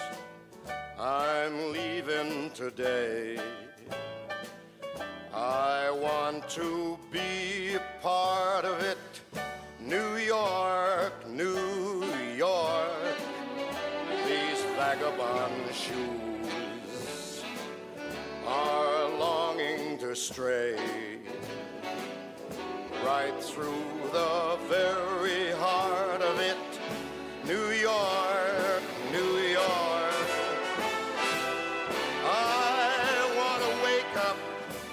city that doesn't sleep and find I'm king of the hill, top of the heap. These little town blues are melting away.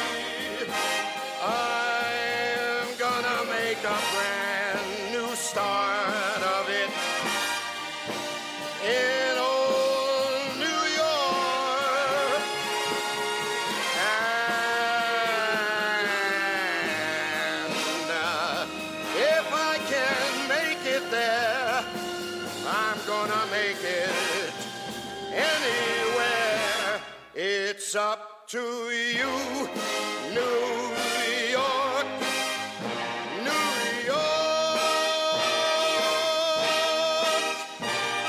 New York.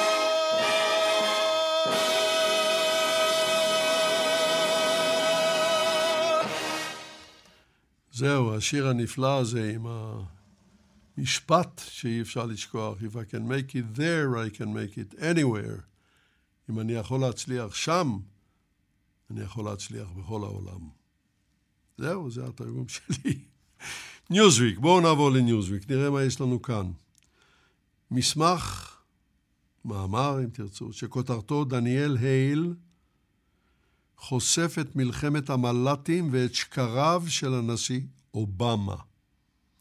זהו מאמר מאתמול בסך הכל, של קאמי פרדוזה.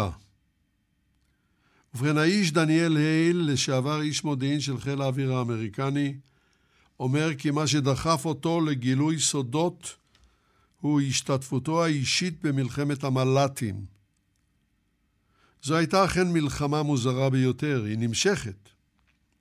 הטייסים כביכול, או מפעילי המטוסים ללא טייס, ישבו בקצה אחד של העולם ושלטו במטוסים שהיו בקצה האחר, מעל אפגניסטן ומעל מדורות הטליבן שבין העצים.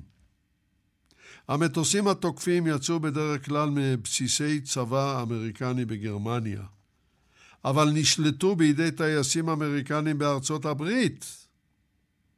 טייס כזה אמנם לבש בגדי טייסים, אבל בפועל יצא מביתו לא הרחק מן הבסיס הצבאי, ואליו חזר בתום המשמרת. אבל הוא זה שלחץ על הכפתור ושלח את הטילים לעבר אנשי הטליבן ובני משפחותיהם. כאן למעשה הייתה הבעיה, לא רק רוצחי הטליבן נפגעו מן המל"טים האלה, אלא גם בני משפחותיהם, נשים וילדים. הנשיא אובמה טען אמנם שהפגיעות מדויקות ביותר, אבל הוא לא אמר את האמת. הרבה מאוד אזרחים חפים מפשע נהרגו בהתקפות האמריקניות. דניאל הייל הודה באשמת מסירת סודות חשובים בניגוד לחוק. הוא גר בנשוויל, טנסי, וביום שלישי הקרוב ייגזר דינו. כרגע הוא יושב בבית הכלא באלכסנדריה. שם. מצפונו העיק עליו ועדיין מעיק עליו את הסודות גילה זמן קצר לאחר שחרורו מהצבא. המכתב מן הכלא שכתב מכיל את הדברים הבאים: לא חולף יום בלי שאני שואל את עצמי אם היה צידוק למעשיי. עורכי הדין של האיש טוענים כי אחת הסיבות להדלפת המידע הייתה אמונתו אה, של הטייס, הטייס כמו שהגדרנו אותו, כי פעילות הממשלה אינן לא חוקית וכי הפעולות נעשות תחת מעטה סודיות והן אינן עומדות במבחן המציאות מול הצהרותיו של הנשיא אובמה. הוא מוסיף דניאל הייל, חייל בשדה הקרב ללא ספק מלא חרטה, איך הוא יודע, אבל... אבל לפחות הוא יכול לשמור על כבודו, הוא לחם בשדה הקרב עם האויב. הוא הרג ולא נהרג, אבל הוא יכול היה גם למות.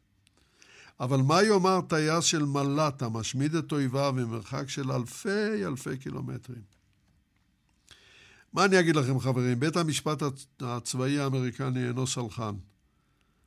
ואם הוא יחליט כי הסודות שהדליף הייל הגיעו לאויבי המדינה ופגעו באינטרסים של ארצות הברית, פסק דינו יהיה חמור מאוד. חמור מאוד. נחיה ונראה. אינדפנדנט, מאמר מאתמול.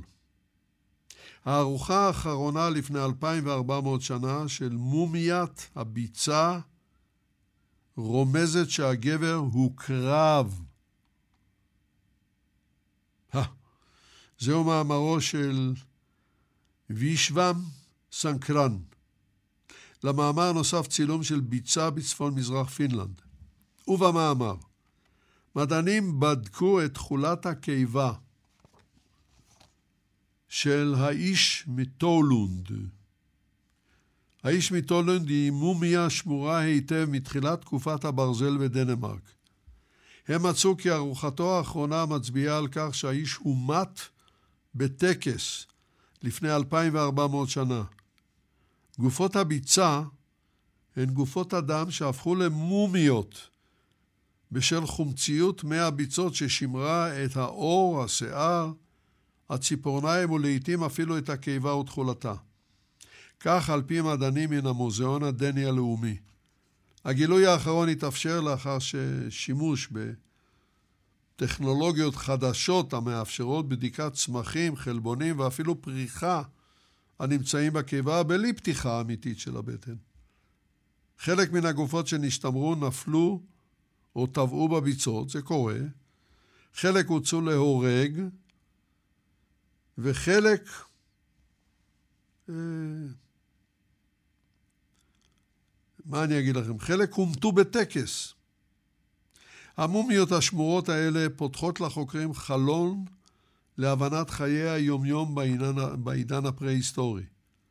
הן שופכות אור על הופעתם של בני אדם, המזון שאכלו, הלבוש שלבשו, וכן המחלות שסבלו מהן, בזמנם. האיש מטולונד נמצא ב-1950 בדנמרק, ומחקרים מוקדמים העריכו כי היה בין 30 ל-40 במותו, וכי חי בין שנת 405 לשנת 380 לפני הספירה. אז זה הולך, הגדול עולה למעלה ונעשה קטן יותר, אתם מבינים. שזאת תחילת העידן הברזל הדני.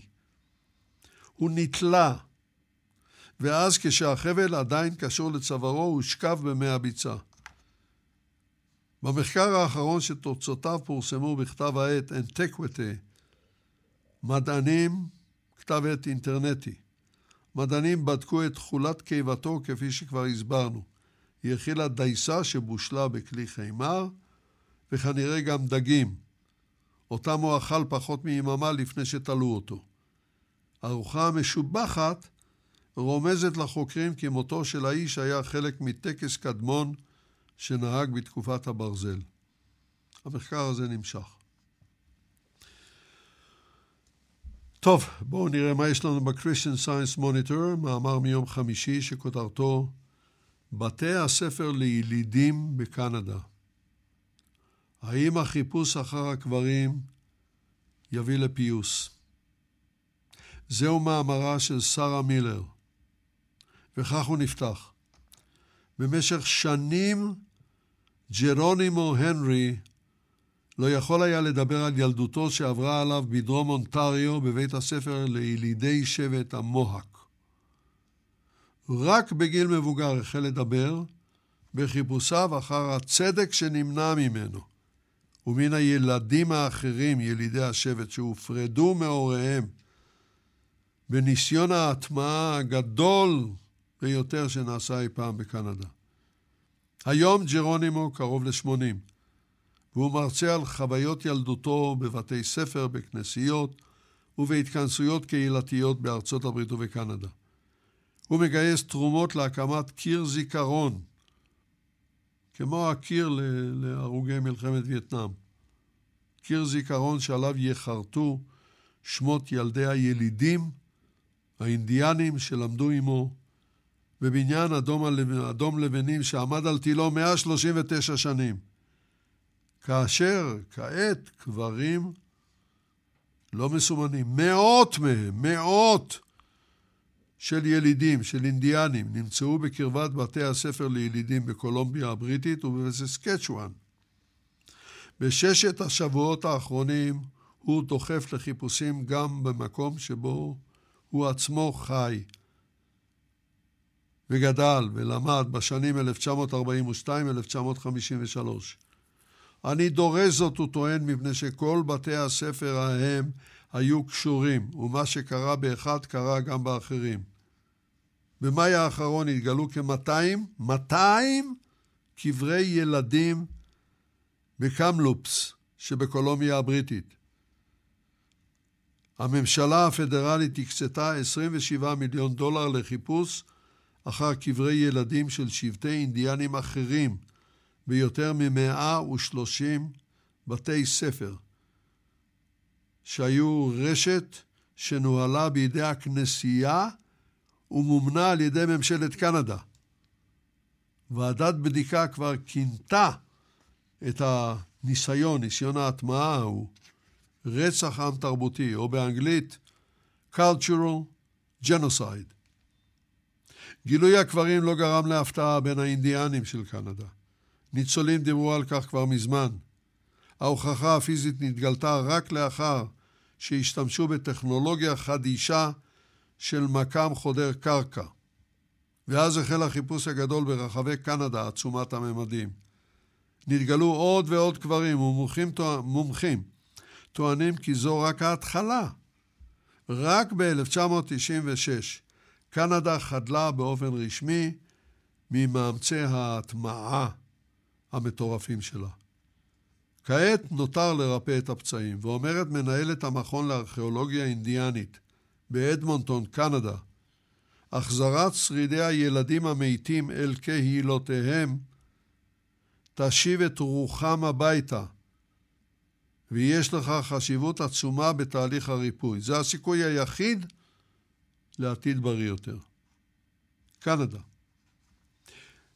למונד, מה יש לנו בלמונד? מאמר מאתמול על היזם המיליארדר אילון מאסק. זהו מאמרו של ארנו לפרמנטיה. הוא כאמור נכתב אתמול. והכותרת של המאמר, אילון מאסק מאיש עסקים לאיש ברזל. וכך הוא נפתח. אילון מאסק הוא גיבור אמריקני, כעוס, לא הוגן, לא נאמן. ליזם הזה יש מוניטין של הפעלת לחץ מקסימלי על עובדיו. בשביל האיש הזה, זה המחיר שיש לשלם כדי לחיות בעידן תעשייתי אפי, שבו הוא חי, המעצב לדעתו את עתידה של האנושות. האמרה, הסלוגן המהלכת במקומות העבודה של מסקי, אל תחפש תירוצים, תמצא פתרונות. לך תעבוד שם. לך תעבוד שם. אבל, מה אני אגיד לכם, הוא עושה דברים מדהימים. גם בתחום החלל, גם בתחום המכוניות. מדהימים. טוב, בואו נראה מה יש לנו בג'פן טיימס. מאמר מעניין שישוב ויעסיק אותנו כשהקורונה הארורה הזאת תסתיים, זהו מאמרו מאתמול של סטפן מים, וכותרתו, האם זעם אוויר נגרם בשל מלחמת מעמדות? ראשית הסבר קצרצר, מה זה זעם אוויר? זעם אוויר זה בלועזית air rage. זו השתוללות של, או התנהגות לא ראויה אחרת של נושאי טיסות כשהמטוס באוויר. במקרים קיצוניים המטוס נאלץ אפילו לנחות במקומות לא צפויים כדי להוריד נוסע או נוסעים משתוללים. זוהי תופעה לא נעימה. לא נעימה בהחלט. וגם נוסעים ישראלים נגועים בה. מה... אתם קוראים עיתונים בדיוק כמוני. והתופעה הזאת החלה לגרות עוד לפני עליית הקורונה, ואין ספק שתשוב להעסיק אותנו כשהכול ייגמר. מה מקור הבעיה? בצילום הנלווה למאמר אנו רואים נושאי טיסה מסחרית ישובים בגבם למצלמה. וההסבר אומר שמחקר העלה כי אם יש במטוס מחלקה ראשונה, תקשיבו טוב, הסיכוי שאחד מנושאי מחלקת התיירים ילקה בזעם אוויר הוא קרוב לפי ארבעה. לאמור, ההיבט החברתי בולט כאן, ואין שום ספק שהבדלים כלכליים מנקרי עיניים. ובאווירון ההבדלים האלה מאוד מנקרי עיניים. כי כדי להגיע למושב האחורי במחלקת התיירים אתה צריך לעבור על פני המחלקה הראשונה. ושם הם כבר יושבים בניחותא ומקבלים הכל. סיפור. סיפור. אבל אה, זה קרוב לוודאי הגורם לתופעה המכוערת הזאת. טוב, עכשיו סוף סוף נעבור לניו יורק טיימס ונראה מה יש לנו כאן. מאמר, גם הוא מאתמול, של ג'ים רובינס, דג הטרוטה המפורסם של מדינת מונטנה נמצא בסכנת הכחדה בשל הבצורת המחמירה. נו נו. ומוסיפה כותרת המשנה, המדינה מטילה כעת הגבלות נוספות על דייג בשל שילוב של תנאים קיצוניים, ביניהם ירידת פני הנהרות ומות דגים בשל החום העולה. תופעות המציינות בעיות לטווח רחוק? ובמאמר, מעט מקומות בעולם יכולים להתחרות במונטנה ביופי ובאזורי הדייג הנפלאים שלה. מי יודע, אבל מי שהולך לשם יודע, מי מעיינות קרים זורמים מן ההרים, מפרנסים את להקות דג הטרוטה, בעיקר טרוטת הקשת והטרוטה החומה. אבל השנה שנת בצורת, ותנאים קיצוניים נוספים פוגעים במים האגדיים של המדינה. הטמפרטורות עלו כבר בתחילת השנה, ופני הנהרות ירדו באופן מדאיג. השבוע הודיעה מדינת מונטנה על הגבלות חדשות בדג הטרוטה ועל סגירת אזורי דייג שלמים. מומחים מזהירים כי הבצורת של השנה אינה עניין זמני, ומסיבה זו כל מערכת הדייג המפורסמת במדינה עומדת בפני קריסה. וידיעה נוספת ממדור המדע של העיתון, משמחת לשם שינוי, כותרתה מדענים סיימו סוף סוף לחשוף את כל הגנום האנושי. הם גם חשפו מאה גנים חדשים שיש להם קרוב לוודאי תפקידי uh, פיקוח על מחלות, תפקידים בגוף, וריאנטים שקשורים למחלות וכן הלאה. זהו מאמרו של קרל צימר מאתמול, ובמאמר שני עשורים לאחר שרצף הגנום האנושי נחשף ברוב עם לקהל, צוות של 99 מדענים פיצח בסופו של דבר את כל הרצף. הם תיקנו שגיאות רבות שהיו בגרסאות קודמות, והעניקו לנו מבט חדש על ה-DNA האנושי. בשבועות האחרונים הוצגו באינטרנט שישה מאמרים המתארים את כל הגנום. התמונה השלמה הזאת תעזור לאנשי המדע להעמיק את הבנתנו כיצד ה-DNA משפיע על מחלות. וממדור הבריאות של העיתון. מאמרה, מאמרה מאתמול של אפרובה מנדבילי. הוא נושא את הכותרת. מדוע אנשים מחוסנים, אני מדבר על הווירוס הקורונה, מדוע אנשים מחוסנים נדבקים במחלה הזאת, במחלה הזיהומית הזאת. ובכן, החיסונים אפקטיביים במניעת מחלות רציניות ומוות. אבל הם לא מגן זהב נגד הקורונה. והוא נפתח ככה מאמר: חתונה באוקלהומה מוליכה לחמישה עשר אורחים מחוסנים שנדבקו בקורונה. חגיגות הארבעה ביולי מפזרות את וירוס הקורונה מפרובידנס טאון, מסצ'וסטס, לכל המדינה. לעתים על ידי אנשים מחוסנים. כשהווריאנט דלתא של הווירוס מתפשט בארצות הברית, יותר ויותר אנשים מחוסנים נדבקים ממנו. ביניהם שישה חברי המפלגה הדמוקרטית בטקסס, והעוזר האישי של ננסי פלוסי. הגרסה המאוד מדבקת הזאת משלבת אה, מסע חיסונים לא מוצלח בארצות הברית הוא מינימום של הגבלות, והיא מציתה את העלייה המסחררת במקרי ההדבקה בכל ארצות הברית, ועלייה באשפוזים בכל ארצות הברית. הווריאנט ההודי הזה אחראי ל-83% מכל מקרי ההדבקות בארצות הברית. ובכל זאת, בכל זאת, אין צורך להיכנס לפאניקה. הדבקות אנשים שחוסנו הן באופן יחסי מעטות. והמקרים של קורונה קשה בהדבקה אפילו עוד יותר נדירים. יותר מ-97% מהנדבקים השוהים בבתי חולים לא היו מחוסנים בכלל. המסקנה היא כי אם אתם מחוסנים, אתם מוגנים. כי בכל מקרה, גם אם תידבקו, לא תהיה לכם קורונה קשה, לא תאושפזו ולא תמותו. פירוש הדבר הוא שצריך להישמר, לעטות מסכות, אבל ללכת לקבל חיסון, ללכת לקבל חיסון, אני אגיד את זה פעם שלישית, תלכו לקבל חיסון, אל תהיו מטומטמים, ותקפידו על המסכות האלה. תקפידו עליהן. טוב, אני לא יודע כמה זמן נשאר לנו, אני אסתכל בליטל. כמה זמן עוד יש לנו ליטל? עוד שתי דקות, בסדר. אז את תתחילי עם המוזיקה ואני אוסיף עוד דבר ממדור הטכנולוגיה, מאמרו של דוד שטרייטפלד מאתמול הנושא את הכותרת המגפה הטובה ביותר שבעמק הסיליקון. ומבהירה תת הכותרת, בכל העולם